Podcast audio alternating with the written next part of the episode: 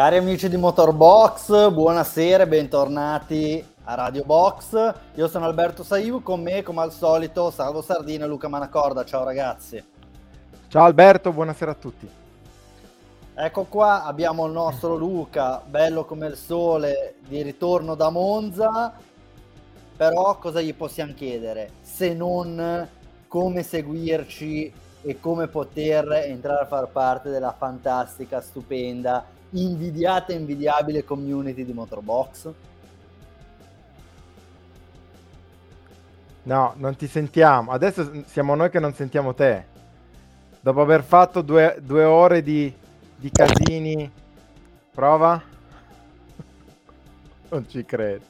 No, non è incredibile. Sentiamo. Bellissimo. Vabbè, Falli tu i contatti, Alberto. Nel frattempo lui. Eh... Allora, nell'attesa che Luca Manacorda, come un Otsunoda qualsiasi, riesca a regolare il suo microfono e a risolvere i suoi problemi, Prova. vi dico, seguiteci. Eccolo qua. Ah, Però ormai vado io. Seguiteci su Facebook, YouTube, Instagram, Twitch e Spotify andando a digitare Motorbox o Radio Box o i nostri nomi, i nostri profili, ma in tutti i casi scrivendo Motorbox dovreste più o meno seguirci ovunque. Chiedo subito a Luca di fare un check. Fammi una prova voce, Luca. Sassa, prova. prova Fantastico. Prova, Hai anche quel baffo che ti avrei visto benissimo a fare il, il frontman di un gruppo di liscio in Romagna, molto bello, quindi il tuo Sassa funziona bene, dai assieme a Sebastian Vettel che l'abbiamo visto. Insieme a Sebastian Vettel. Che tra l'altro Sebastian Vettel forse ne parleremo dopo. Esce non benissimo da Monza eh, rischiando di causare un incidente diplomatico. Salvo l'abbiamo già detto spoilerato si è corsa a Monza. Vuoi ricordare il risultato anche qua super inatteso del Gran Premio? Super inatteso ha vinto Max Verstappen per la quinta volta di fila Adesso a questo punto sarà un... Il punto, diciamo, della stagione è capire quante riuscirà a metterne in fila. Fondamentalmente mi pare che il, il, i fatti siano questi, poi lo diremo, eh, seguito da eh, Charles Leclerc e da George Russell. Eh, anche se diciamo il finale ha fatto un po' discutere perché diciamo tutti e tre sono arrivati dopo Vermaelander eh, alla guida della safety car, ma ne parleremo. Bene, ne parleremo appena dopo la sigla.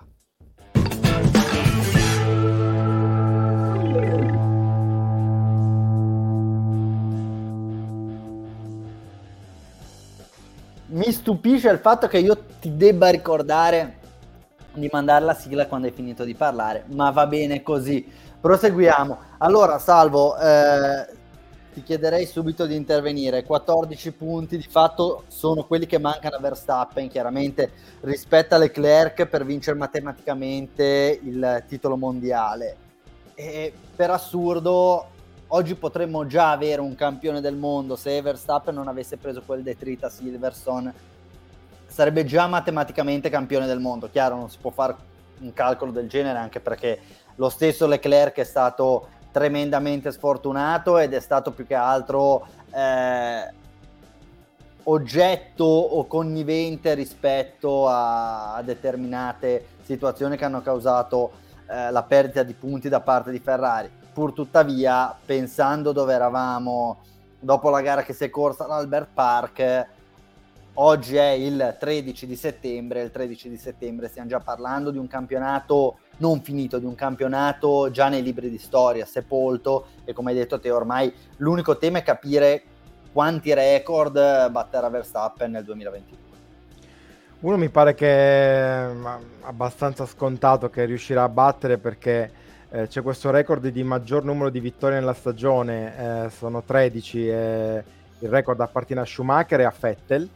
Ehm, lui ha già quota 11, quindi mancando 6 gare direi che almeno due dovrebbe vincerle, vincerle per pareggiare i conti, poi una eh, immagino che riuscirà a portarla a casa, sarebbero 14. Ecco.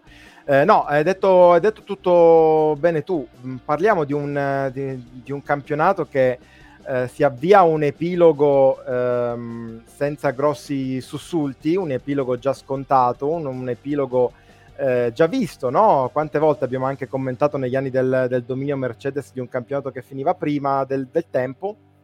E la cosa che fa veramente strano è che proprio questo campionato finisca ben prima del tempo, se, se pensiamo che dopo Melbourne, l'hai detto prima anche tu, Verstappen era a meno 46 da, da Leclerc, adesso è a più 116, eh, 162 punti se non, eh, se non, faccio male i calcoli, correggetemi se sbaglio. Eh, pare che siano veramente dei, dei, numeri impressionanti che poi ci danno la misura di come questo campionato si sia andato, andato ad evolvere, pur senza qua mi pare che lo possiamo dire senza grossa, grossi timori di smentita, pur senza un dominio prestazionale palese da parte della Red Bull, che adesso sì è la macchina migliore eh, dell'otto, la macchina migliore in pista, ma questa superiorità, questa supremazia forse l'abbiamo vista dall'estate in poi. Ehm, quindi è, è effettivamente è, fa, fa specie raccontare di un mondiale che sta per finire matematicamente quantomeno, eh, alla luce di tutto quello che abbiamo visto, vissuto nel corso dell'anno. Salvo, questo campionato per motivi diversi mi ricorda due campionati che abbiamo già vissuto. Da un lato, da un punto di vista prestazionale, secondo me ricorda in maniera abbastanza chiaro ad auto invertite il campionato dello scorso anno con una Red Bull di quest'anno nei panni della Mercedes dell'anno scorso e la Ferrari di quest'anno nei panni della Red Bull dell'anno scorso. Fino a metà campionato l'anno scorso abbiamo avuto l'impressione che Red Bull fosse superiore a Mercedes, così come quest'anno abbiamo avuto l'impressione fino a metà campionato che la macchina superiore fosse Ferrari e poi da un certo punto in poi i valori in campo si sono ribaltati. E questo dimostra che come fece Red Bull l'anno scorso, anche Ferrari con un po' più d'attenzione, senza perdere dei punti, in momenti del campionato in cui i punti non dovevano essere persi, potrebbe ancora essere a contatto. E se ti trovi a contatto, e lo dimostra il 2012 e lo dimostra l'anno scorso, anche se non hai la macchina migliore, ti dai una chance per vincere, magari non sarà una chance del 70%, ma ti lascia aperta quella porta del 30-40% e poi te la vai, gioca- te la vai a giocare magari in una caotica Abu Dhabi, eh, in una San Paolo in cui Sebastian Vettel al primo giro eh, viene tamponato, si gira e solo per miracolo non si ritira, e qua invece hanno proprio lasciato le briglie. E qui mi ricollego e farei intervenire Luca a un altro mondiale, anzi ad altri due mondiali che abbiamo vissuto, in, in questo caso la Ferrari rappresenta se stessa che sono il 2017 e il 2018. E diciamo che probabilmente quest'anno Ferrari aveva, specialmente nella prima parte di campionato, una superiorità ben maggiore rispetto a quella che aveva palesato nel 17 e nel 18. Eh, Luca, la storia dovrebbe essere maestra, ma in questo caso ha insegnato poco a Maranello. Vedi delle analogie? Sì, guarda, ne parlavamo in sala stampa giovedì e in effetti analogie ce ne sono, ma eh, rispetto ad allora eh, si può dire che il vantaggio di macchina era maggiore all'inizio di questo campionato rispetto a quello che era il rapporto con la Mercedes in quelle stagioni.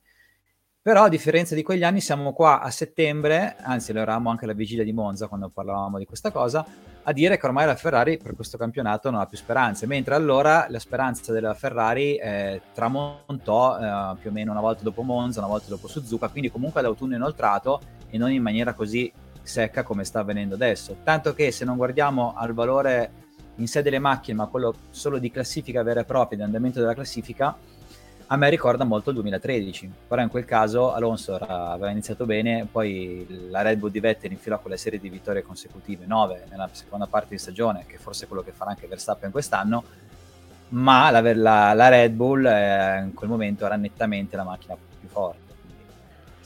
Sono sì, che poi due, due... in quel caso c'era, c'era, stato il cambio delle gomme, se sì. non, se non sì, sbaglio. Sì, sì, era l'anno del cambio della struttura delle gomme, i forature a Silverstone appunto si ribaltarono completamente il, i valori in campo e invece qua eh, come valori in campo c'è più similitudine come nel 17 e nel 18 ma un fallimento della rincorsa ai titoli da parte della Ferrari è avvenuto con maggior anticipo mm.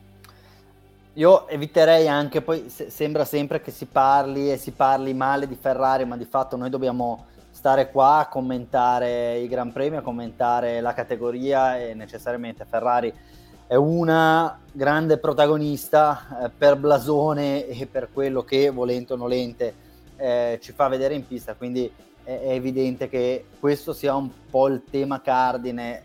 Io francamente non ho ricordo di un team che eh, inizi la stagione con eh, una competitività di questo tipo, commettere così tanti errori e di fatto abbandonare la contesa eh, così presto. Quindi mi tocca farvi questa domanda. Secondo voi questa può essere annoverata come la peggior disfatta della storia recente di Ferrari, secondo voi?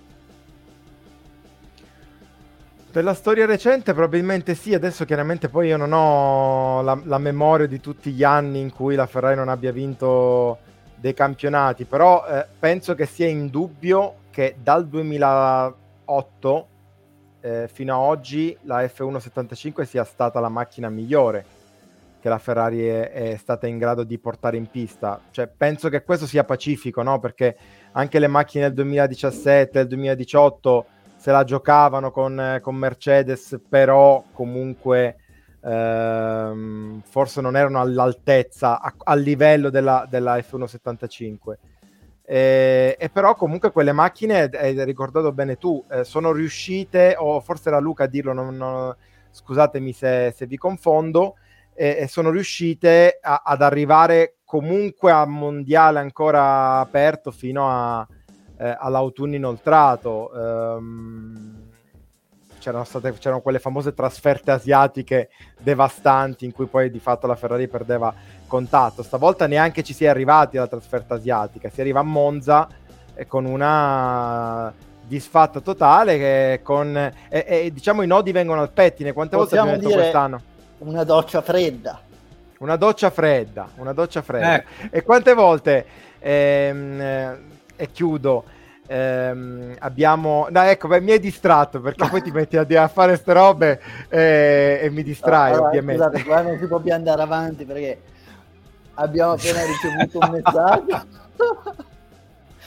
in diretta di un nostro carissimo e assiduo ascoltatore che ci fa ragazzi scusate vi ascolto dopo devo andare a farmi la doccia va bene ok quindi ciao Gabriele buona doccia stavamo, stavamo vedendo questi messaggi e avevamo difficoltà a non perderci in una risata, quindi ci siamo, ecco, eh, ora possiamo andare avanti. Possiamo... Quindi... No, no, quindi, cioè, eh, eh, ti ripeto, quante volte abbiamo detto eh, che eh, uno dei grandi peccati capitali della Ferrari degli ultimi anni è, stata, è stato quello di non riuscire non tanto a, a vincere il titolo, ma a portare la sfida fino alla fine, fino ad Abu Dhabi, non ci si è mai arrivati, quantomeno dall'età, eh, dal 2000, dall'età Alonso in poi, ecco.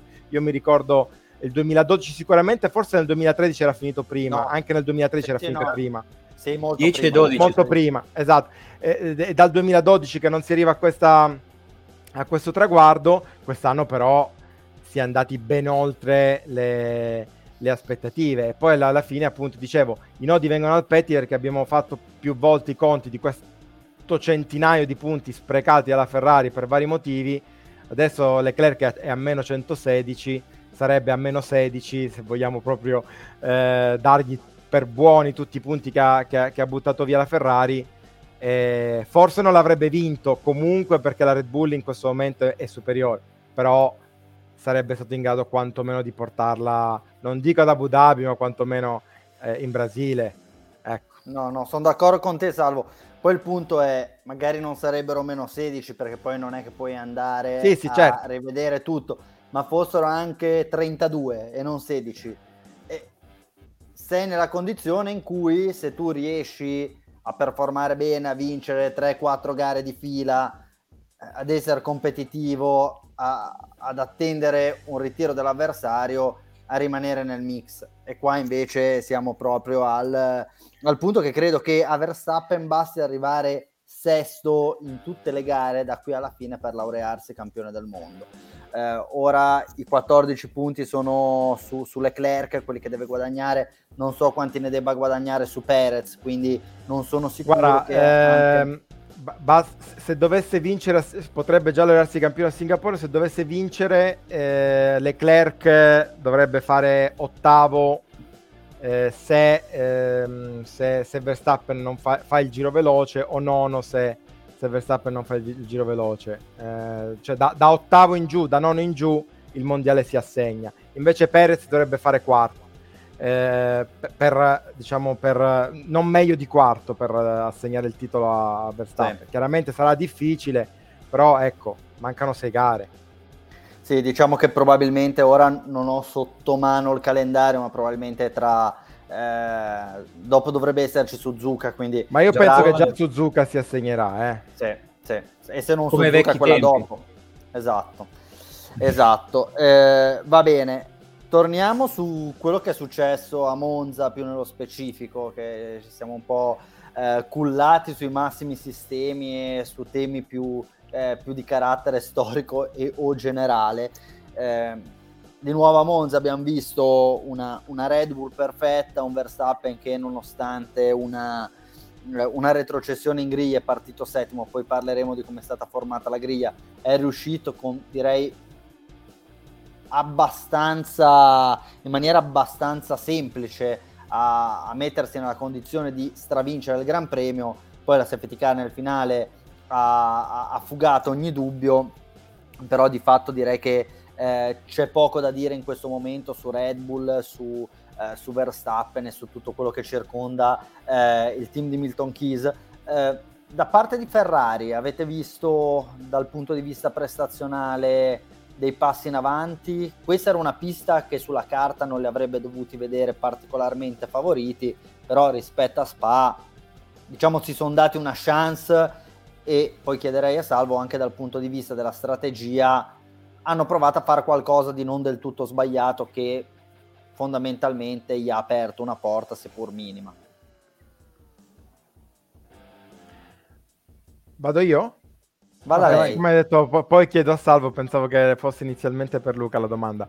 Eh, sì, ehm, guarda, in effetti ragionandoci a mente fredda, eh, è chiaro che la Ferrari non può festeggiare per il secondo posto di, di Leclerc. Eh, partiva dalla pole position in quell'ambiente lì, in quell'atmosfera lì. È chiaro che l'unico risultato possibile e ammissibile era la vittoria per, per chiudere il weekend in maniera eh, positiva, no?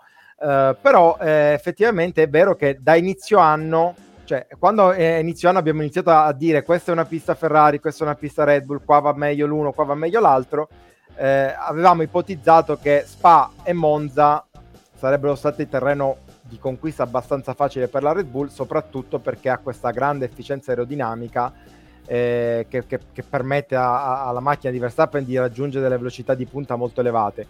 Eh, quindi devo dire che tutto sommato, considerando questo aspetto, il fatto che se la siano giocata e non siano naufragati come è successo invece a, a Spa, credo che sia stato un ottimo segnale da parte di Ferrari. Cioè, eh, se riuscissero a rimettere la macchina in pista, co- cioè, diciamo a capirci, a capire tutto dal punto di vista dell'assetto come secondo me hanno fatto a Monza, cioè se riuscissero a fare i compiti bene come hanno fatto a Monza, in un'altra pista potrebbero di nuovo giocarsela come se la, facevano, come se la giocavano nella prima parte del campionato. Sì, effettivamente se andiamo a vedere un po' le piste in cui potevamo immaginare qua vince Red Bull, qua vince Ferrari, questa era una pista in cui immaginavamo una vittoria Red Bull e vedere una Ferrari perdere così di fatto è nella natura delle cose, anche in un campionato in cui Ferrari fosse stata ancora lì, fosse stata contata, arrivare seconda a Monza con Leclerc, giocandotela e se la gara probabilmente fosse finita in green Leclerc avrebbe finito, non lo so, a 5, 6, 7 secondi da Verstappen. Anche 10, comunque, comunque sarebbe stato in gara. All'inter- eh. All'interno di un gap assolutamente accettabile. E il problema sono un po' forse i passi falsi che abbiamo visto all'Ungaro Ring, i passi falsi eh, che abbiamo visto in, in altre occasioni. Eh, arriviamo subito al discorso strategia, però volevo fare una domanda a Luca prima. Eh, Luca, Red Bull ha avuto svariati problemi dal, eh, dalla questione del blocco batterie, se non sbaglio, a Budapest al cambio motore, a Spa-Francorchamps, ancora a un cambio della parte eh, termica del motore di, di Max Verstappen a Monza. Poi in gara si sistema sempre tutto, sono i più veloci, sono i più bravi, Verstappen è stato di grazia, quindi poi vincono e uno evita di pensare troppo a questo genere di, di situazioni. Però nel paddock tu hai percepito un certo tipo di preoccupazione per questa inaffidabilità di Red Bull con l'ultima specifica del motore o banalmente si stanno comportando in questo modo in via del tutto precauzionale proprio perché hanno un vantaggio tale da poter amministrare in maniera eh, super, super prudenziale la situazione. Come diceva Quello, la seconda che hai detto, perché sono molto tranquilli loro, del loro potenziale, del fatto che ormai questo mondiale l'abbiano portato a casa, lo si vede proprio chiaramente. Non c'è, ma neanche da parte della Ferrari c'è più realtà contesa su questo campionato, quindi la contesa in sé, cioè non c'è più quella tensione da mondiale aperto, si vede già. E quindi no, sono tranquilli possono fare questi cambi perché poi loro su piste come queste abbiamo visto Verstappen ci mette due giri ad annullare la retrocessione, quindi tranquilla gestione proprio di una superiorità che su questo tipo di piste è abbastanza notevole. Ecco, Salvo, torno da te, stasera sto saltando di palo in frasca, abbiamo accennata la strategia Ferrari, eh, ci domandavamo in gara di fatto se eh, questa strategia fosse la strategia giusta. Ricapitoliamo, ora il giro esatto non me lo ricordo, ma dovrebbe essere tra l'undicesimo e il dodicesimo giro, comunque molto presto nella primissima fase di gara. Charles Leclerc si ferma ai box in regime di virtual safety car perché Sebastian Vettel posteggia la sua auto a bordo pista. Eh, succede che nel mentre, ecco, lo vediamo, dodicesimo giro, ok, ottimo nel mentre quando Leclerc ai box, la macchina di Vettel che peraltro aveva posteggiato la sua monoposta in maniera eh, molto intelligente vicino a, a, una via di fuga, un'apertura per rimuoverla, viene giusto appunto rimossa, quindi la gara torna green proprio quando Leclerc è in corsia box, quindi sì, il Monegasco guadagna qualcosa dalla sosta in regime di virtual safety car, però di fatto non tutto il tempo che avrebbe potuto guadagnare. Così rimane diciamo una mossa intelligente a metà perché sì, eh, ti fai un pit stop che ti costa 12-13 secondi, 14 anziché costarti 19, eh, pur tuttavia ti trovi nella situazione di dover cambiare un po' il piano gara, dovendo chiaramente optare su una strategia a due soste. Qual è stato il tuo punto di vista e più che altro qual è la tua analisi ex post?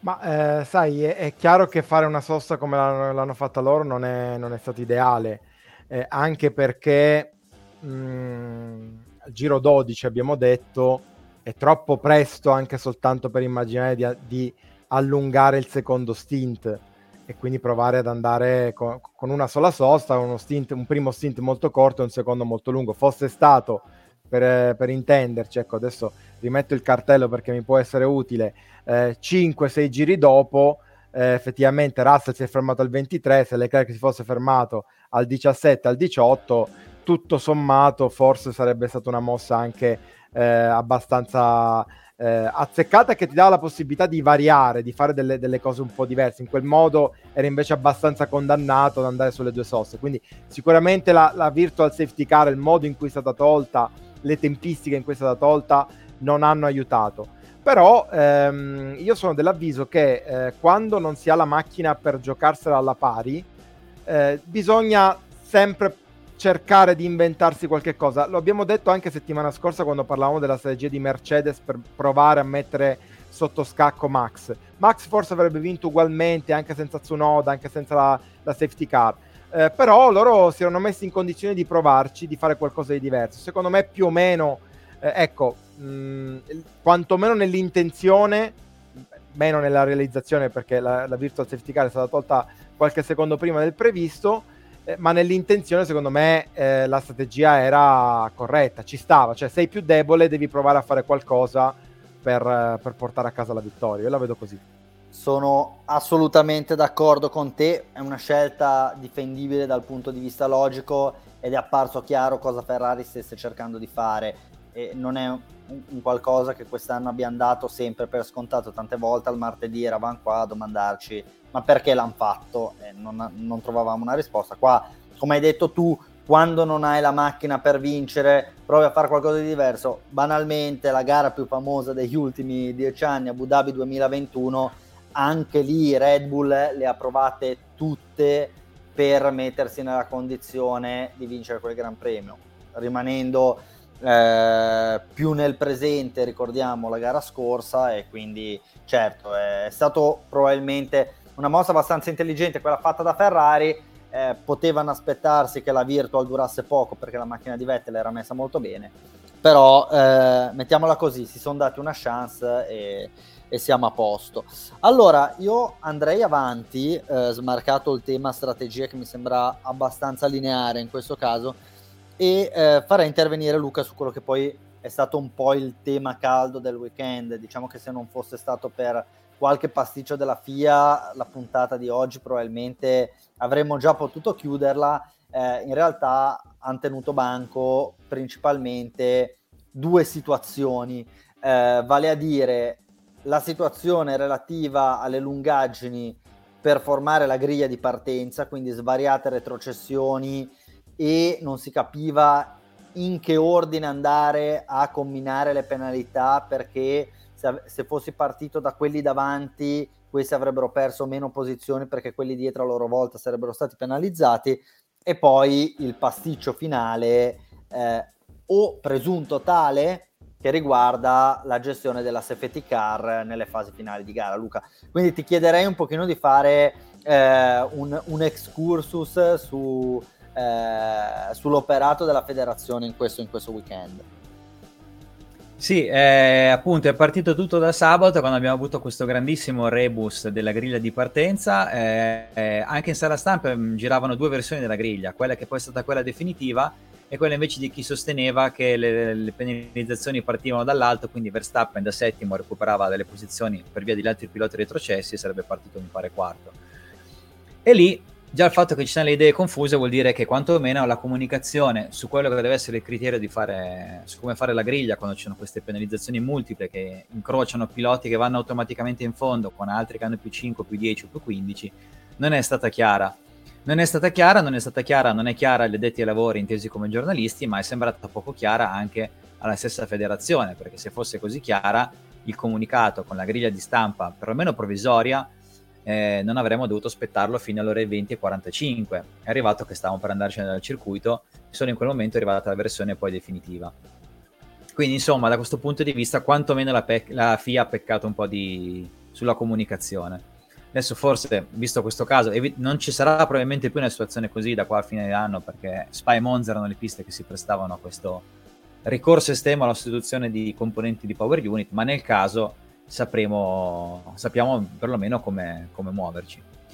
Sappiamo come muoverci, in teoria sapevano anche loro come muoversi domenica, quando appunto in questi a sei giri dalla fine Ricciardo si è fermato a bordo pista, è stato chiaro a tutti che sarebbe entrata la safety car, e però lì, e però lì è successo un po' quella che si usa spesso dire in questi, in questi periodi di, di, di, pandemia, guerra, e inflazione e quant'altro, si è scatenata la tempesta perfetta, perché è successo un po' tutto quello che poteva succedere per eh, mettere sulla graticola quello che è il regolamento relativo alla safety car, che alla fine la direzione ga- gara ha seguito la lettera. Peccato che seguendolo alla lettera cosa è successo? La safety car è uscita in pista in, mm, con un tempismo purtroppo sfavorevole perché Verstappen si trova dall'altra parte de- del circuito, aveva appena fatto curva 4, quindi la seconda variante, doveva ancora fare tutto il giro e in più si è anche fermato i box, quindi tempo che Verstappen ha raggiunto la safety car, davanti a lui c'era una sfilza di auto guidata da Russell che era terzo. Tutte quelle macchine, il regolamento adesso impone che non possono superare la safety car finché il leader della gara non si è accodato loro, quindi si è perso del tempo lì. A quel punto hanno avuto bandiera, cioè la luce verde sulla safety car e almeno le macchine davanti tra Verstappen e safety car si sono potute togliere. È passato però così tanto tempo a cui si è aggiunto il problema del fatto che la McLaren di Ricciardo fosse bloccata in quarta e i, commissari non riuscissero a spingere, hanno dovuto chiamare quella gru che si è vista in televisione ha reso il tutto estremamente lungo, così lungo che praticamente alla fine, tempo che sono passati i piloti e si è liberata la pista, si era nell'ultimo giro della gara. Giusto finire la gara così, sbagliato, dal punto di vista dello spettacolo è sbagliato, dal punto di vista letterale del, del regolamento, come ha ricordato poi un po' spocchiosamente anche la FIA poco, poco dopo la fine della gara, loro hanno operato nel modo giusto. E allora qua però si viene, viene un po' fuori eh, l'incoerenza di quello che è stato il trattamento avuto eh, ad Abu Dhabi quando in nome dello spettacolo si è andato a stravolgere tutto quello che era il normale regolamento relativo alla safety car e qua dove invece lo si è seguito la lettera sacrificando appunto lo spettacolo. Forse a quel punto, sapendo che era così e ricordando il precedente di Abu Dhabi, sarebbe stato giusto eh, esporre la bandiera rossa e farci vedere un mini Gran Premio come era stato in Azerbaijan l'anno scorso. Loro hanno detto che non l'abbiamo fatto perché non c'era una situazione di pericolo così notevole come quella de- che c'era a Baku con la Red Bull di Verstappen ferma sul rettilineo del traguardo però, oddio, se vogliamo, si poteva dire che c'era anche qua perché all'Esmo dove era fermo Ricciardo la pista non è larghissima, c'era questa gru in manovra, quindi volendo potevano avere, diciamo, il pretesto per dare questa bandiera rossa. Quindi, insomma, hanno seguito il regolamento alla lettera, ma non sono stati così, così attenti allo spettacolo come avrebbero dovuto fare e come hanno fatto in passato. Eh, eh, secondo me qua si aprono tutta una serie di considerazioni, eh, partendo dalla, dalla bandiera rossa, io sono, eh, mi trovo in una posizione abbastanza diversa dalla tua Luca, ritengo che non c'erano le condizioni per, eh, per esporre la bandiera rossa e di fatto procedere con un, con un mini gran premio. E, ed eviterei anche un po' l'americanizzazione di queste gare, quindi prevedere un mini gran premio nel caso in cui la gara non si riesca a finire in regime di green. Appare però evidente che la federazione deve dotarsi di procedure attraverso le quali sia più semplice gestire un periodo di virtual safety car o di safety car nello specifico. Eh, bisognerà implementare rimettere mano al regolamento, è chiaro che è impossibile e inaccettabile che servano 6, 7, 8 giri per far riprendere una corsa quando di fatto si deve solo spostare una macchina senza detriti in pista e come giustamente hai detto tu probabilmente il peccato capitale è stato quello di far entrare la safety car non davanti a Max Verstappen ma davanti a George Russell. Quindi se dobbiamo andare a trovare magari il punto dove si debba andare a lavorare è proprio quello delle tempistiche di uscita della, della safety car e anche fare sì che le macchine si possano riallineare dietro la safety car, magari con una procedura un po' più rapida, chiaramente magari dando dei delta time molto più stringenti nel settore in cui si sta operando, però magari dando la possibilità di avere più libertà di manovra per riavere il gruppo ordinato e nelle posizioni corrette in maniera abbastanza, abbastanza rapida. Salvo, eh, tu ritieni che possa esistere una formula per cui, come ad esempio si vede in Formula E, eh, nel caso in cui la gara sia condizionata da svariate safety car o da momenti di interruzione o di caution, chiamiamole così, la gara possa essere prolungata di alcuni giri o ritieni che nel caso in cui si vengano a creare situazioni simili a quelle di Abu Dhabi o di Monza sia, diventi quasi obbligatorio, quasi da prassi procedere con l'esposizione della bandiera rossa e quindi poi con lo svolgimento di un mini gran premio? Guarda, hai fatto un, uh, un riferimento corretto, effettivamente mi sa che... Allora, intanto sono d'accordo con te sul discorso della bandiera rossa, nel senso che cioè non si può pretendere che ogni volta che c'è un incidente, una macchina ferma 4, 5, 6, 2 giri dalla fine ci debba essere per forza la bandiera rossa, perché sennò poi diventa anche, visto che poi dalla bandiera rossa si riparte solitamente da fermi in griglia, sennò diventa anche un pretesto, un modo per far, per far sì che ci sia una, improvvisamente una, una nuova ripartenza eh, a, a, due giri alla fine e non sarebbe sicuramente il massimo dal punto di vista della sportività, sarebbe bellissimo dal punto di vista spett- dello spettacolo, ma insomma poi ci avvicineremmo un po' più al wrestling che non eh, a, a, uno sport quale la Formula 1, cioè uno sport che la Formula 1 continua ad essere nonostante, nonostante tutto. Ehm, l'esempio della, della, della, Formula E secondo me è calzante perché loro hanno introdotto questa regola peraltro da quest'anno, quindi non è una regola eh, particolarmente antica, antiquata. Mm, immagino che in Formula 1 la inizieranno a discutere a questo punto, tale per cui se ci dovessero essere eh, delle, delle interruzioni con la safety car c'è un tempo aggiunto eh, un tempo di gara aggiunto che può essere massimo di 10 minuti, questo perché poi ovviamente le macchine, nel caso della Formula E, hanno una batteria, nel caso della Formula 1 hanno una, un, un, serbatoio con della benzina, non può essere limitato ovviamente, eh, e quindi deve essere data la possibilità comunque di arrivare fino alla fine. Cioè, eh, è chiaro che a Monza un ipotetico giro 54 non ci poteva essere perché sarebbe stato... Eh, eh, appunto anche scorretto nella misura in cui appunto i team hanno imbarcato benzina per 53 giri e hanno gestito quella benzina per 53 giri. Eh, immagino anche appunto che non, no, no, allo stesso modo non sarebbe stato né spettacolare né sportivo una ripartenza dove poi per esempio Verstappen o Leclerc si ritrovava a dover parcheggiare per, per eh, per non avere appunto benzina. Quindi chiaramente sono cose che devono essere decise prima a livello di regolamento, però quella della Formula E secondo me potrebbe essere un'idea, cioè eh, decidere che ci possano essere un massimo di 2-3 giri da aggiungere al 2, 3, 4 giri da aggiungere al, tempo di gara e dare la possibilità nel caso specifico appunto di, di, di ripartire eh, appunto nel caso in cui ci sono safety car negli ultimi giri. Quello secondo me potrebbe essere fatto anche perché si tratta di aggiornare la categoria eh, a, a, quelle che sono le richieste del, del, del, diciamo, dell'intrattenimento eh, di oggi. Per il resto io non starei lì a fare troppa polemica o, o parlare di chissà quale delusione, di vergogna da, da, parte della FIA se pensiamo che comunque non è la prima volta che succede che una gara si termina in regime di safety car, non sarà nemmeno l'ultima. Ehm, anzi, no, tema... sarà l'ultima. Esatto. Scusa, non so se ti sei, frizza- sei frizzato salvo, forse era il suo ultimo intervento.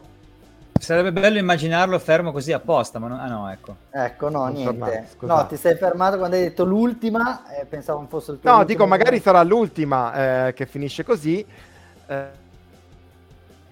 Eh, di nuovo, basta, questo, eh, questo è, il suo, è, il suo, ultimo intervento. No, volevo rispondere a una domanda di Roby prima di andare oltre, il quale chiede se è ancora accettabile avere gare che finiscono in safety car mm, probabilmente sia accettabile e poi prosegue e dice c'è gente che ha pagato parecchio il biglietto della domenica pure gli abbonamenti tv è come andare al cinema e non vedere il finale giusto o no? no non sono d'accordo con te Roby è come andare al cinema vedere un bel film con un finale di merda. Capita e non è che poi dopo dici eh, vergogna la Paramount, vergogna la Warner Brothers. Però, è così, è un film, eh, può piacere o no. E, su questo amen, Alberto ecco. c'è, da, sì. c'è, da, dire che dopo la gara eh, i team principal, sia chi è stato diciamo danneggiato come Binotto, sia chi ne ha approfittato come Horner, hanno detto che bisognerà un po' rivedere il tutto perché anche loro non hanno gradito un finale senza eh, contesa, diciamo, senza competizione.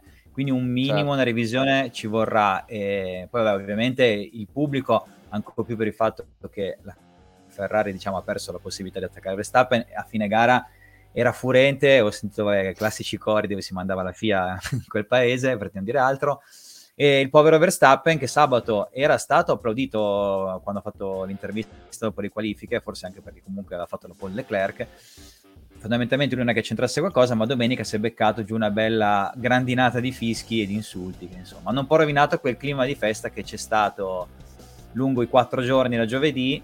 E mentre vediamo che Salvo è tornato ne approfitto anche per ricollegarmi a quanto aveva detto Robby prima eh, in un commento riguardo a quello che hanno vissuto gli spettatori clima di festa, però se c'è da vedere un lato negativo, la disorganizzazione che si è evidenziata in molti aspetti lungo questo weekend.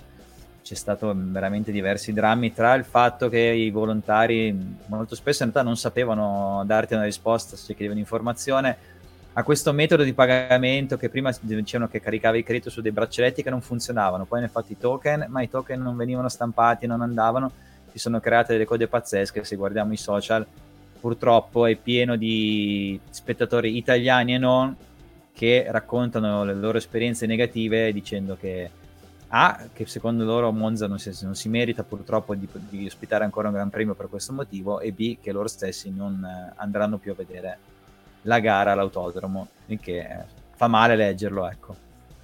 Diciamo che peraltro c'erano stati guai forse ben più gravi, eh, magari mediaticamente meno, eh, meno, sottolineati, ma da un punto di vista giudiziario eh, più significativi nella settimana precedente al Gran Premio con delle tribune sequestrate, la fan zone, che non si capiva se fosse a norma, quindi eh, l'organizzazione probabilmente non è stata all'altezza dello spettacolo che la Formula 1 sta, sta offrendo adesso.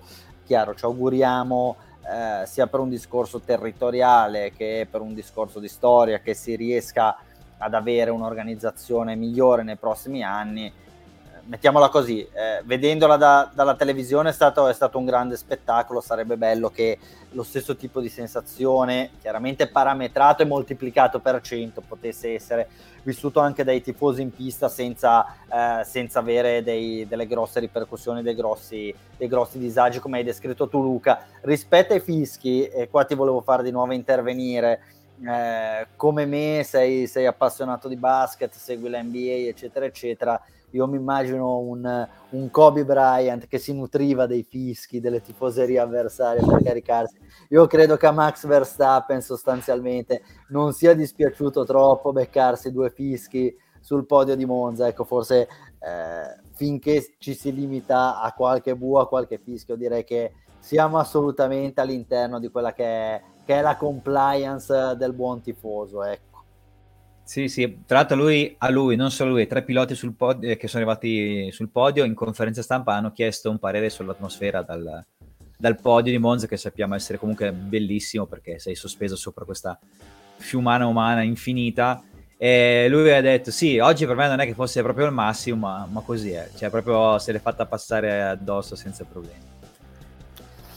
Sì, su Molto questo bene. ci sarebbe da, anche da aggiungere brevemente che eh, chiaramente noi come italiani faccio, possiamo fare mea culpa perché poi purtroppo mi pare che è una cosa abbastanza consueta che un po' tutti gli anni eh, l'avversario di turno è la Ferrari, prima era Hamilton, adesso è Verstappen, eh, prima ancora era Vettel, insomma venga fischiato eh, è ok. Eh, c'è da dire che comunque la cosa succede anche a Silverson, eh, è, è, successa quest'anno a Silverson in, in eh, diciamo, indirizzata a Verstappen, è successa anche a Zandvoort nei confronti di Hamilton, quindi diciamo che quando il tifo è particolarmente caldo eh, è bello vedere le, le, manifestazioni di affetto, di tifo, di passione sugli spalti, chiaramente hanno delle, delle controindicazioni e sono i fischi. Però possiamo dirlo, cioè un Conte quando bruciavano a Zambor, non so se erano a Zambor o, eh, o eh, forse prima, addirittura in Austria, i, fa- i fantocci di Lewis Hamilton, ecco lì magari stiamo un po' esagerando, due fischi ragazzi, sì, sì, esatto. che, che, non è mai andato a un evento sportivo fischiando l'avversario di turno, ecco, eh, ci sono dei limiti e mi sembra che fischiare uno sul podio faccia parte di quello che è un po' il gentleman agreement del, del, del, così, del tifo sportivo. Quindi, per quanto io sia la persona più lontana del mondo da tutto il mondo dei Ferrari Club, de, de, del tifo a Monza, eccetera, eccetera, direi che queste sono proprio delle inezie che, che vanno considerate come, come delle goliardate. No, tra l'altro dice... parte anche direi sana dello sport dice bene Roby, perché effettivamente un po' tutti i non ferraristi sono stati fischiati, l'unico che riuscì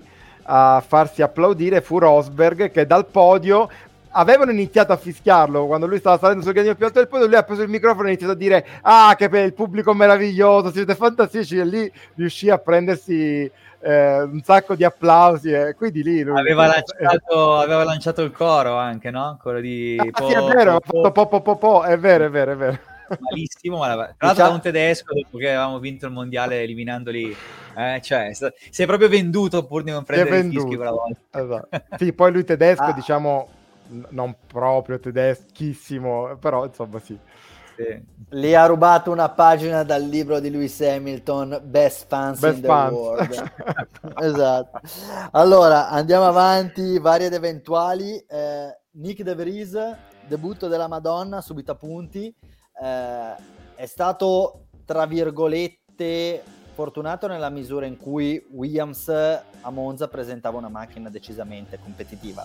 Eh, era una di quelle piste in cui Williams avrebbe potuto far bene a causa dell'appendicite, che peraltro ha avuto anche eh, qualche ripercussione antipatica.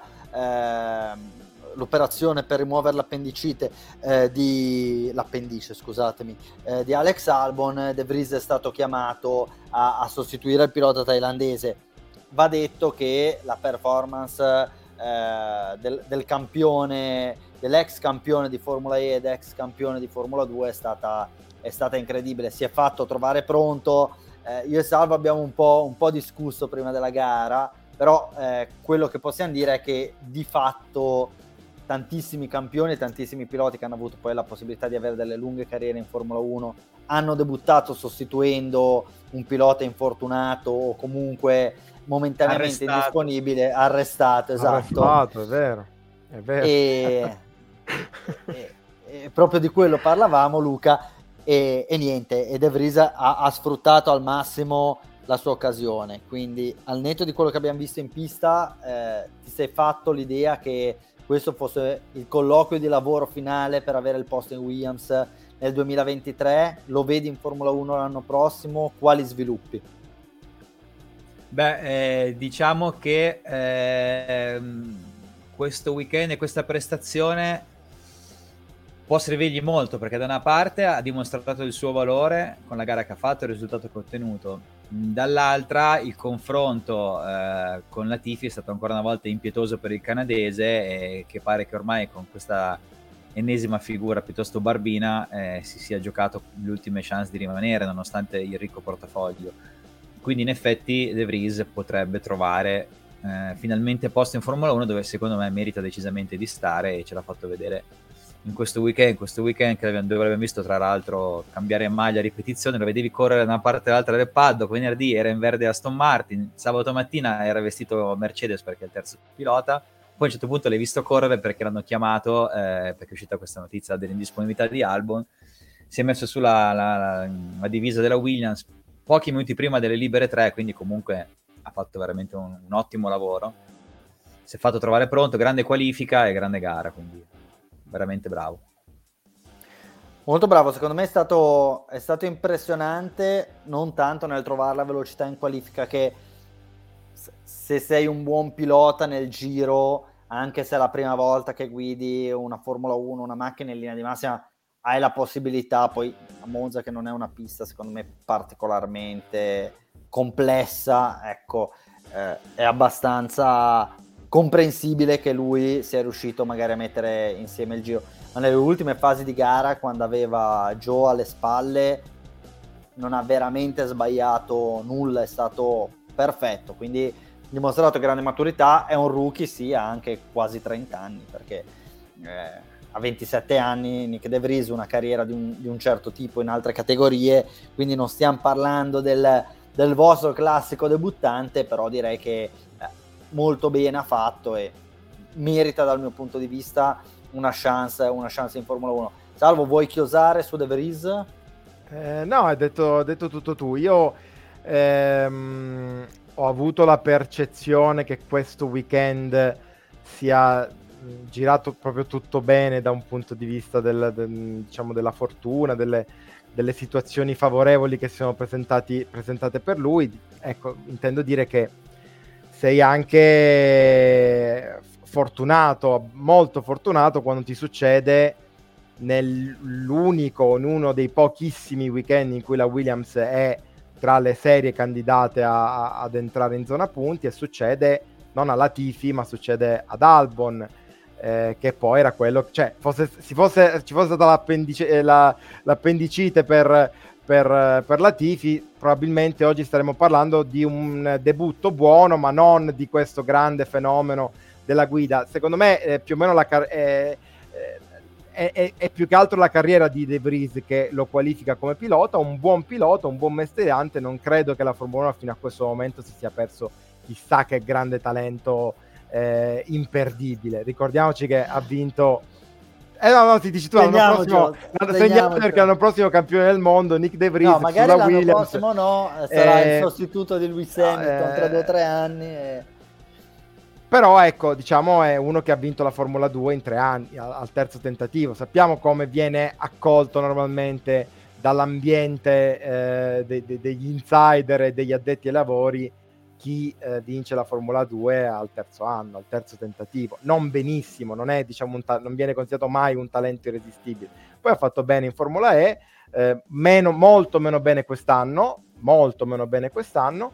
Eh, tra l'altro, le, eh, notizia di oggi per chiosare pare che a quanto pare anche la, la, l'Alpine si stia inserendo eventualmente, perché l'Alpine adesso è un po' a caccia di, di, di pilota, visto che non, non si sa se la, l'Alfa Tauri lascia libero Gasly, visto che a quanto pare Colton Herta non sarà lasciato libero di correre senza la superlicenza e quindi l'Alpine si sta attrezzando e potrebbe dare il sedile, dicono appunto le ultime voci di corridoio, addirittura De Vries. Comunque sarebbe un passo indietro evidente rispetto a quello che era il progetto originario. Assolutamente. E, salvo però il, il, tema più caldo del weekend, senza ombra di dubbio, il dissing tra Sebastian Vettel e il presidente della Repubblica Sergio Mattarella, al quale credo non abbia dato adito alle polemiche e mentre Vettel parlava ha fatto sorvolare i cieli di Monza con eh, un altro plotone di frecce tricolore cosa è successo e sembra quasi inspiegabile un, un, atteggiamento così poco accorto da parte di Sebastian Vettel che finora ha sempre dimostrato di essere un uomo intelligente. No, si è frizzato di nuovo. Pazzesco, era il suo momento.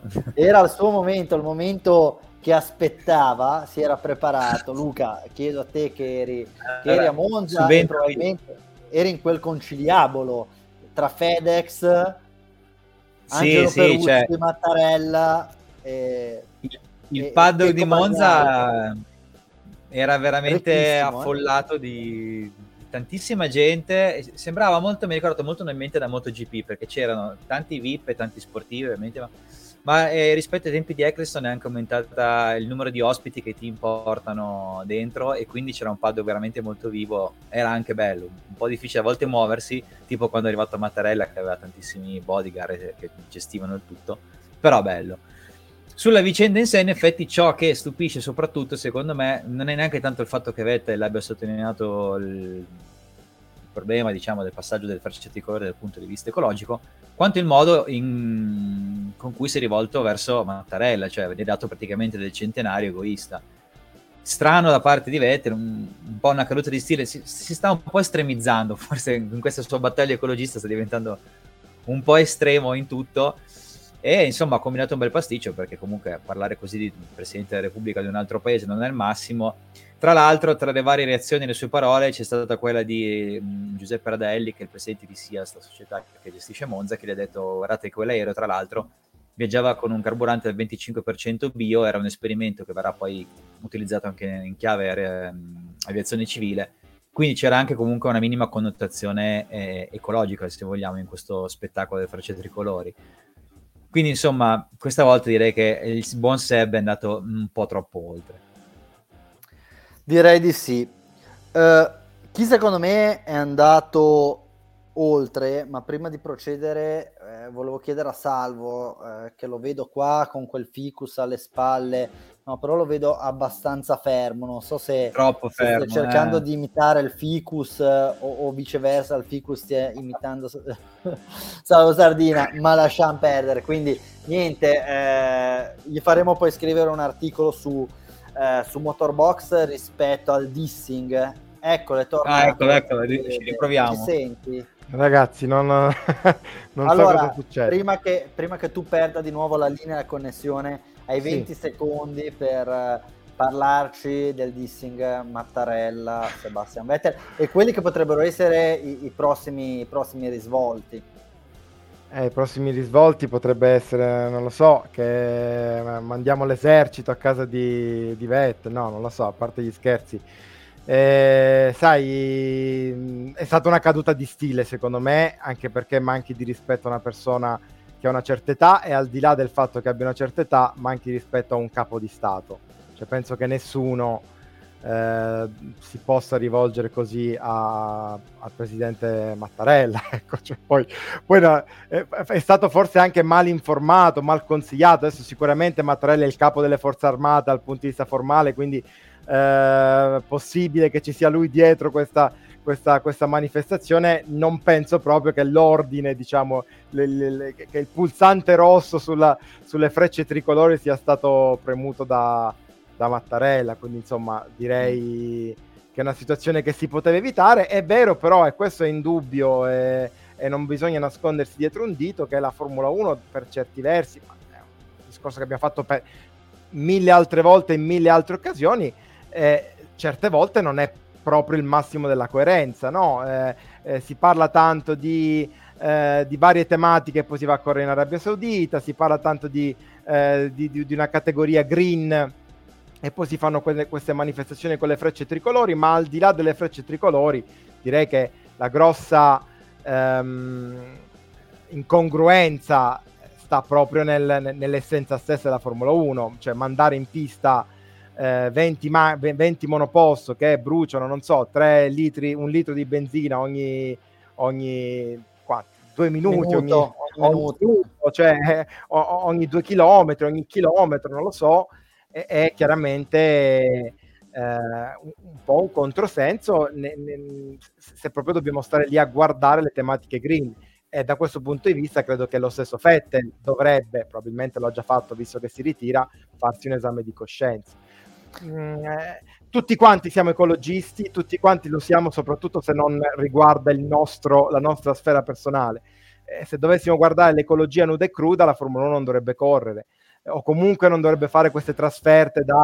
Cioè, cosa c'è stato quest'anno? Miami, Imola in, eh, in, nell'arco di pochi giorni, eppure si è fatta, anche quello non è proprio il massimo della coerenza.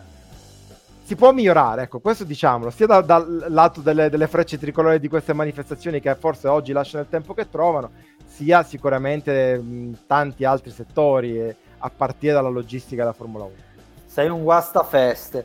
E, no, vabbè, se, se, se, posso concludere, quello che mi stupisce ancora di più è il fatto che Vettel ha corso eh, per Ferrari, quindi dovrebbe avere, eh, come possiamo dire, eh, un polso della situazione rispetto a determinate tematiche che riguardano il nostro paese.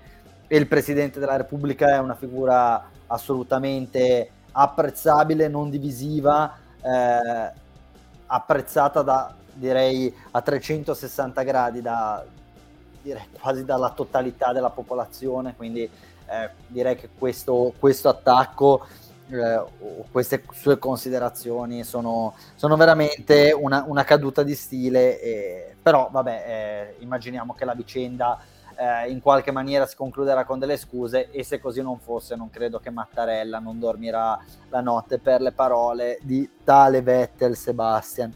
Ehm, un'altra cosa che prima di andare su quella parte più divertente, i meme eccetera eccetera, che in questo weekend mi ha abbastanza colpito, eh, sentitevi liberi di intervenire come no, senza che io vi chiami in causa, eh, è relativa secondo me un po' alla, alla nostra professione di, di, giornalisti, a quello che io francamente ho notato, poi si correva a Monza, quindi eh, un po' il provincialismo del, del, nostro, eh, del nostro mestiere, o almeno di come lo facciamo qua in Italia, è stato ampliato.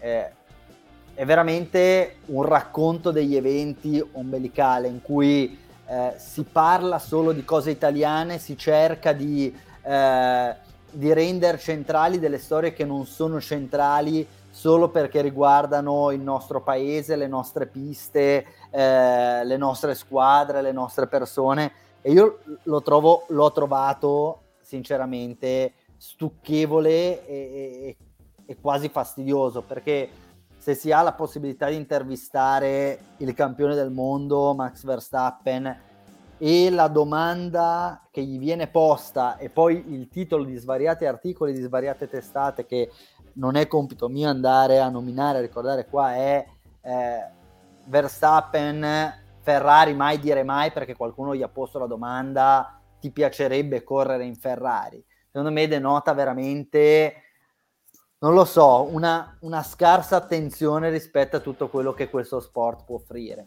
Perché non hai chiesto a Verstappen ti piacerebbe correre in Mercedes? Ma perché non hai chiesto a Leclerc, che questa sarebbe stata la vera domanda di alonziana memoria, ma non ti piacerebbe se fosse Newey a disegnare la tua macchina e Christian Horner a gestire il tuo team e Anna Smith a fare le tue strategie? Questa sarebbe stata la domanda da fare. invece andiamo a chiedere al campione del mondo che vince da 5 gare di seguito se gli piacerebbe correre con un team disfunzionale e lui cosa risponde? Beh sì, la Ferrari è un team importante, mai dire mai, mi scade il contratto nel 2028 quando avrò 45 anni, chissà che mai un giorno io non possa correre per la Ferrari. Ed è la stessa domanda che veniva fatta a Lewis Hamilton, è la stessa domanda che veniva fatta a Sebastian Vettel prima di lui, è la stessa domanda che viene fatta a, Fernando Alonso, piloti, veniva fatta a Daniel Ricciardo, a tutti i piloti viene chiesto ti piacerebbe guidare per la Ferrari. Beh sì, cosa ti devo rispondere poi? No, non ho alcuna intenzione di andare a correre per la Ferrari. Credo che non l'abbia mai detto nessuno, anche perché non lo può dire nessuno. E ancora a ripetersi quanto è bello correre davanti al pubblico di Monza ma chiaro che è bello, ma è bello anche correre a Silverstone, a Indianapolis, in Texas, è bellissimo correre a Monte Carlo, eppure siamo qui a sottolineare la bellezza del pubblico di Monza, fantastici, ma perché bisogna fare la stessa domanda a tutti gli anni, a tutti i piloti, eh, più e più volte? Io francamente ho trovato tutto questo eh, un po' stucchevole, come stucchevole il fatto di eh, lanciare la pietra eh, parlando di possibili complotti, eh, indignarsi o fare indignare il pubblico per poi dire no, io non l'ho mai detto, io non l'ho mai scritto, stavamo scherzando, devo essere stato frainteso. Secondo me servirebbe un po' più di serietà. Noi qua in questo spazio diciamo delle, delle stupidaggini molto spesso, o meglio, cerchiamo di dire delle cose che abbiano un minimo di logica in maniera un po' così eh, da cazzoni quali siamo ed è un po' la nostra cifra, però si cerca sempre magari di indagare eh, un po' oltre rispetto al classico siamo italiani, viva la Ferrari, che bello, che bello. E basta, non lo so, io ho trovato un po' di fastidio, eh, non so se questo è condiviso o meno, non, non ve lo chiedo anche perché è sempre complesso no? andare a, a fare una valutazione su quello che è la nostra categoria a 360 gradi su quello che può essere il lavoro nostro, il lavoro di altri, non è nemmeno il massimo dell'eleganza, però eh, l'idea è cercare come categoria possibilmente di, di, elevarci un pochettino rispetto a delle tematiche che francamente mi sembrano banali e francamente da fruitore dei media mi sembrano abbastanza, abbastanza insignificanti. Però, come giustamente ha detto stamattina Francesco Costa eh, durante Morning, la gente legge anche di Francesco Totti e Ilari Blasi. Allora cosa deve fare la stampa? Deve solamente educare e solamente porre delle questioni altissime o deve solamente parlare di quello che interessa al pubblico per fare click e fare business? Va trovata la zona grigia, anche noi cerchiamo di trovare la nostra zona grigia. Ritengo che spesso eh, l'ago della bilancia penda troppo rispetto agli umori alla pancia del pubblico, penalizzando un po' quella che può essere una, un'informazione, non dico di qualità perché tutti provano a fare informazione di qualità, ma un po' più variegata. Ecco, sarebbe bello avere un'informazione sportiva un po' più variegata. Eh, sentitevi liberi di commentare o di mandare la sigla e andare con i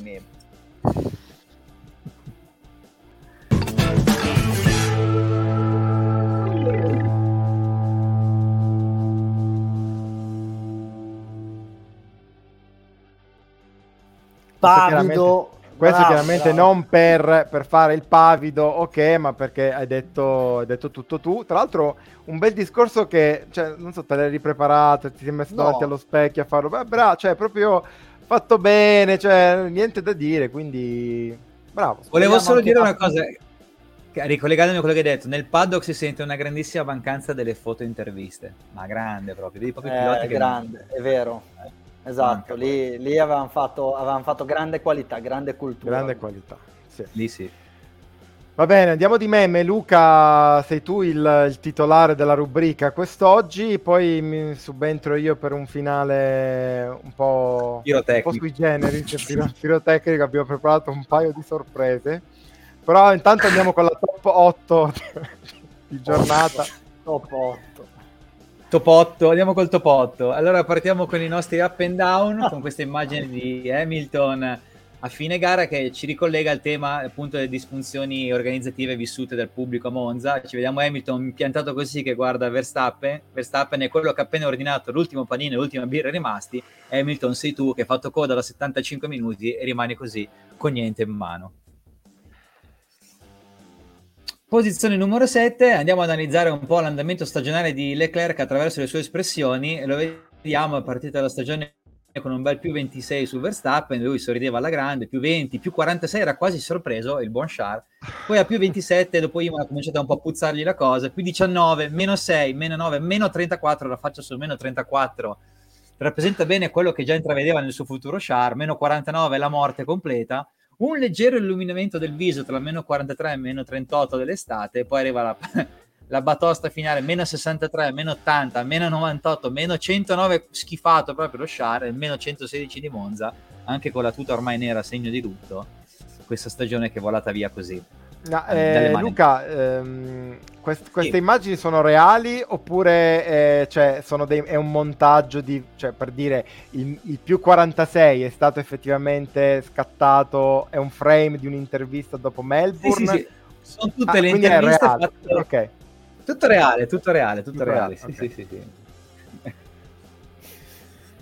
Posizione numero 6, torniamo su un altro dei temi, ossia Nick De Vries, che in questo weekend ha indossato tre diverse divise e rappresenta chiunque di noi crei dei nuovi account per continuare ad avere il mese di prova gratuito che danno le varie app e vari programmi. E quindi lo vediamo con la maglia Mercedes, la maglia Williams e la maglia Aston Martin, tutte indossate nel weekend di Monza. Posizione numero 5 è una soluzione che si paventava per la Mercedes, per Monza, per essere più veloce sui rettilinei. Dopo le pance snelle, la macchina snella, praticamente un uh, fiammifero piantato in mezzo alle gomme, e forse così l'avremmo potuti vedere vincere, invece non si sono spinti così tanto, peccato. Magari l'anno prossimo nei test invernali la vedremo così. Alla posizione numero 4, questa meravigliosa, visto che la, la Ferrari si è presentata in, più in giallo che in, che in rosso, anzi vabbè, gialla e rossa diciamo a Monza, e ovviamente è scattato il parallelismo con McDonald's, quindi McDonald's è un rosso con degli accenni di giallo e anche la Ferrari a Monza era un rosso con degli accenni di giallo. Eh, McDonald's ha una macchina del, del gelato eh, unreliable, non mi ricordo più cosa vuol dire. Eh, non affidabile. No, inaffidabile, inaffidabile ice cream machine inaffidabile. Ovviamente la Ferrari ha un, un ICE inaffidabile, in questo caso per motore interno, motore termico che a volte dà problemi. Il McDonald's è il più grande marchio nell'industria del fast food, la Ferrari è il più grande marchio nell'industria automobilistica. Lo slogan di McDonald's è I'm loving it, lo slogan di Ferrari quest'anno è I'm losing it. il simbolo di McDonald's è Ronald McDonald's, il simbolo della Ferrari è questo binotto conciato da, da, da clown che spesso viene rilanciato sui social dopo le disfatte della Ferrari, quindi un parallelismo crudele ma che ci stava. Saliamo sul podio, apriamo con questa nuova grafica che ha debuttato a Monza da parte di AWS che ci ha mostrato il tempo di una Formula 1 a Monza 1 minuto e 20, il tempo della safety car 45 secondi più alto e il tempo di Latifi 75 secondi più alto.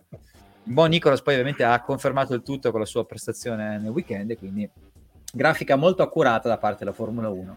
Posizione numero 2, torniamo ai nostri up and down con quattro cose difficilissime da spostare, i ciclisti in mezzo alla strada, una nave incastrata nel canale di Suez, ricorderete forse cosa successe con l'Evergreen l'anno scorso, Shaquille O'Neal quanto piantava i suoi blocchi in mezzo all'area distruggendo i corpi degli avversari e poi la McLaren di Ricciardo che abbiamo visto non si riusciva assolutamente a spostare dalla pista di Monza. Infine, per la vittoria eh, andiamo un po' su un tema di, di cronaca anche del, la, la morte, la dipartita della regina Elisabetta muore la regina e vediamo qua Nico Hulkenberg un uomo sempre pronto alle sostituzioni che si frega le mani ed è pronto a rubare a Carlo il posto da Re d'Inghilterra scusa qua posso intervenire. Poco fa abbiamo parlato del fatto che Sebastian Vettel sia stato poco elegante nel criticare un capo di stato straniero e noi sette minuti dopo, peraltro dopo il mio pippone sull'informazione, sulla qualità dell'informazione sportiva, vi leggiamo o comunque ci facciamo beffe o risate della partita di un capo di, di, di un capo di stato morto, cioè quindi c'è proprio oh, il massimo della... morto. Appena, appena morto. morto.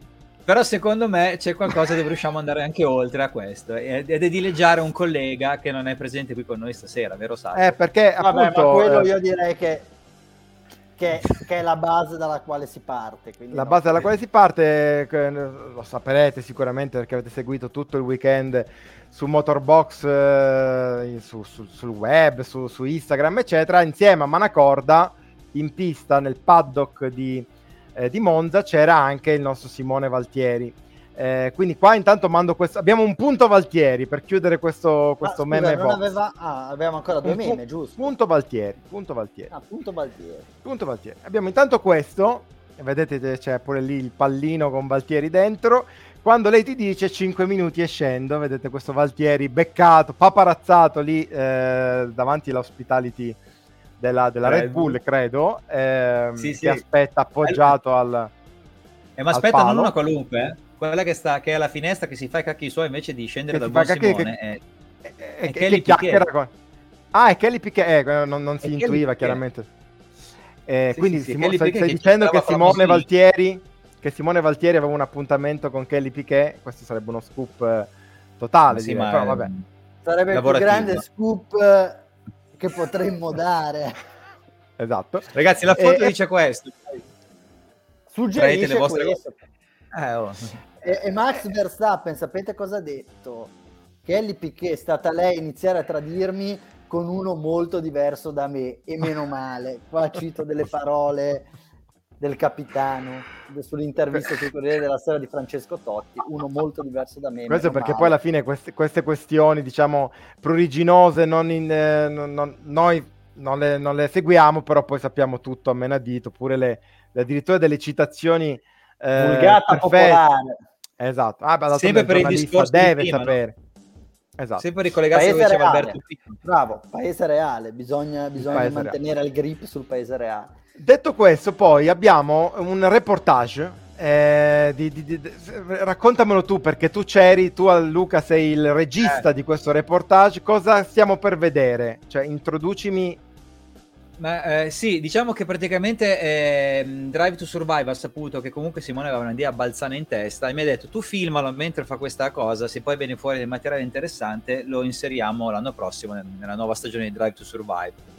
Sicché ho seguito L'idea Simone... L'idea era quella una pazza di... idea come di, di Patti Bravo che era quella di percorrere di corsa eh, l'intero circuito di Monza in un tempo anche eh, decente senza avere danni fisici permanenti. Allora adesso quindi... mando, in, mando, i contributi. Sono tre manda, video, manda. tre clip diverse. Eh? La partenza, anzi no, la preparazione, la partenza e l'arrivo. Ecco qua.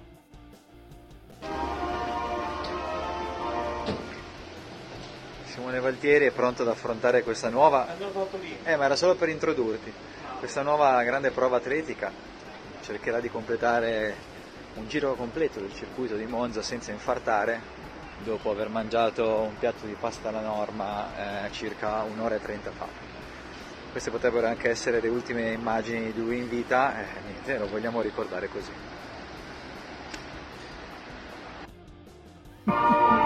Vediamo, chissà perché ogni volta che ti inquadriamo poi finisce l'inno. 3, 2, 1 Fatto il video? Addio, sì. Sto facendo il video. Ciao Simo, è stato bello. Occhio al muro. Attenzione perché è venuta notte, ma quest'uomo ha eroicamente concluso la sua impresa tagliando il traguardo del Giro di Monza. Pazzesco, addirittura ovazione addirittura dal pubblico. Incredibile, il suo fans club che lo saluta. Grazie. C'è manco Gianmarco Tamberi a Berlino, una roba così. che, che me la sono fatta a piedi dalla roggia, dalla roggia, dalla Scari. Ah sì, ma no, diciamo. eh, no, guarda che è ancora acceso. Vabbè, allora, eh, la cosa che per me è deflagrante è l'applauso dal pubblico. Oh, cioè, c'erano, c'erano, tre persone lì nel pubblico, hanno visto lui che tagliava il traguardo e gli hanno fatto l'applauso. Cioè, una roba... Sì, sì. Non era organizzata, ma... queste hanno eh, veramente visto le varie Posso farvi una domanda? Secondo voi c'era del sarcasmo o no? Perché a me sembrava abbastanza sincero come tipo di incitamento. No, no, no, secondo me era sincero, c'era del tifo genuino. Ma senti, perché poi, allora, diciamo che, e, e, poi andiamo avanti perché sennò sta puntata dura quattro eh. ore, ehm, effettivamente i giochi di luce eh, ci fanno capire che questo qua eh, è partito a, alle 4 del pomeriggio e è arrivato alle 10 di sera, cioè d- dacci un attimino le, le, le, le tempistiche di, di, di, questo giro, cioè che tempi ha fatto? Più, più lento di Latifi? Eh, sì, sì, leggermente più lento, devo dire. Girava come il regime di safety car, diciamo così. Molto safety soprattutto e poco car. Però sì, diciamo che insomma ha avuto una crisi a metà percorso, arrivando alla Scari, però l'ha portata a termine. E niente, abbiamo potuto verificare tramite app che la lunghezza del circuito di Monza è effettivamente quella riportata da Wikipedia, quindi ha avuto anche comunque un valore, diciamo, scientifico alla scientifico. fine. Di... no, però Bene, rendiamoci conto, cioè parlava del giro di Monza, ma cosa sono? 5 km e mezzo e forse 5, sbaglio. 5 7, 7 sì, e tra l'altro 5, 5 km e 7 sono la, la corsetta che ti fai al mattino e ci stai mezz'ora 25 Fa- minuti. Questo però al parco, se lo fai al parco a un conto, se lo fai a Monza è tutto un altro... è il tempio eh, della velocità. Se esatto. lo fai a Monza vedi altro... pasta eh, ma poi mangiando pasta la norma un'ora e mezza prima di correre, quindi c'è sta zavorra anche in corpo. Eh. Vabbè, quindi... le giuste energie, secondo me. Eh, comunque, eh. vabbè, eh, non lo sapete, ma ve lo diciamo: Simone Valtieri non, non si muove da due giorni, cioè è immobile eh, a letto, non riesce, diciamo, a. a dal, credo che abbiano messo il catetere, cose veramente brutte. Però, insomma, vabbè, lo salutiamo. Ciao Simo, è stato bello eh, questo momento, questo punto Valtieri. Andiamo di, di Toto e... di sigla di Toto.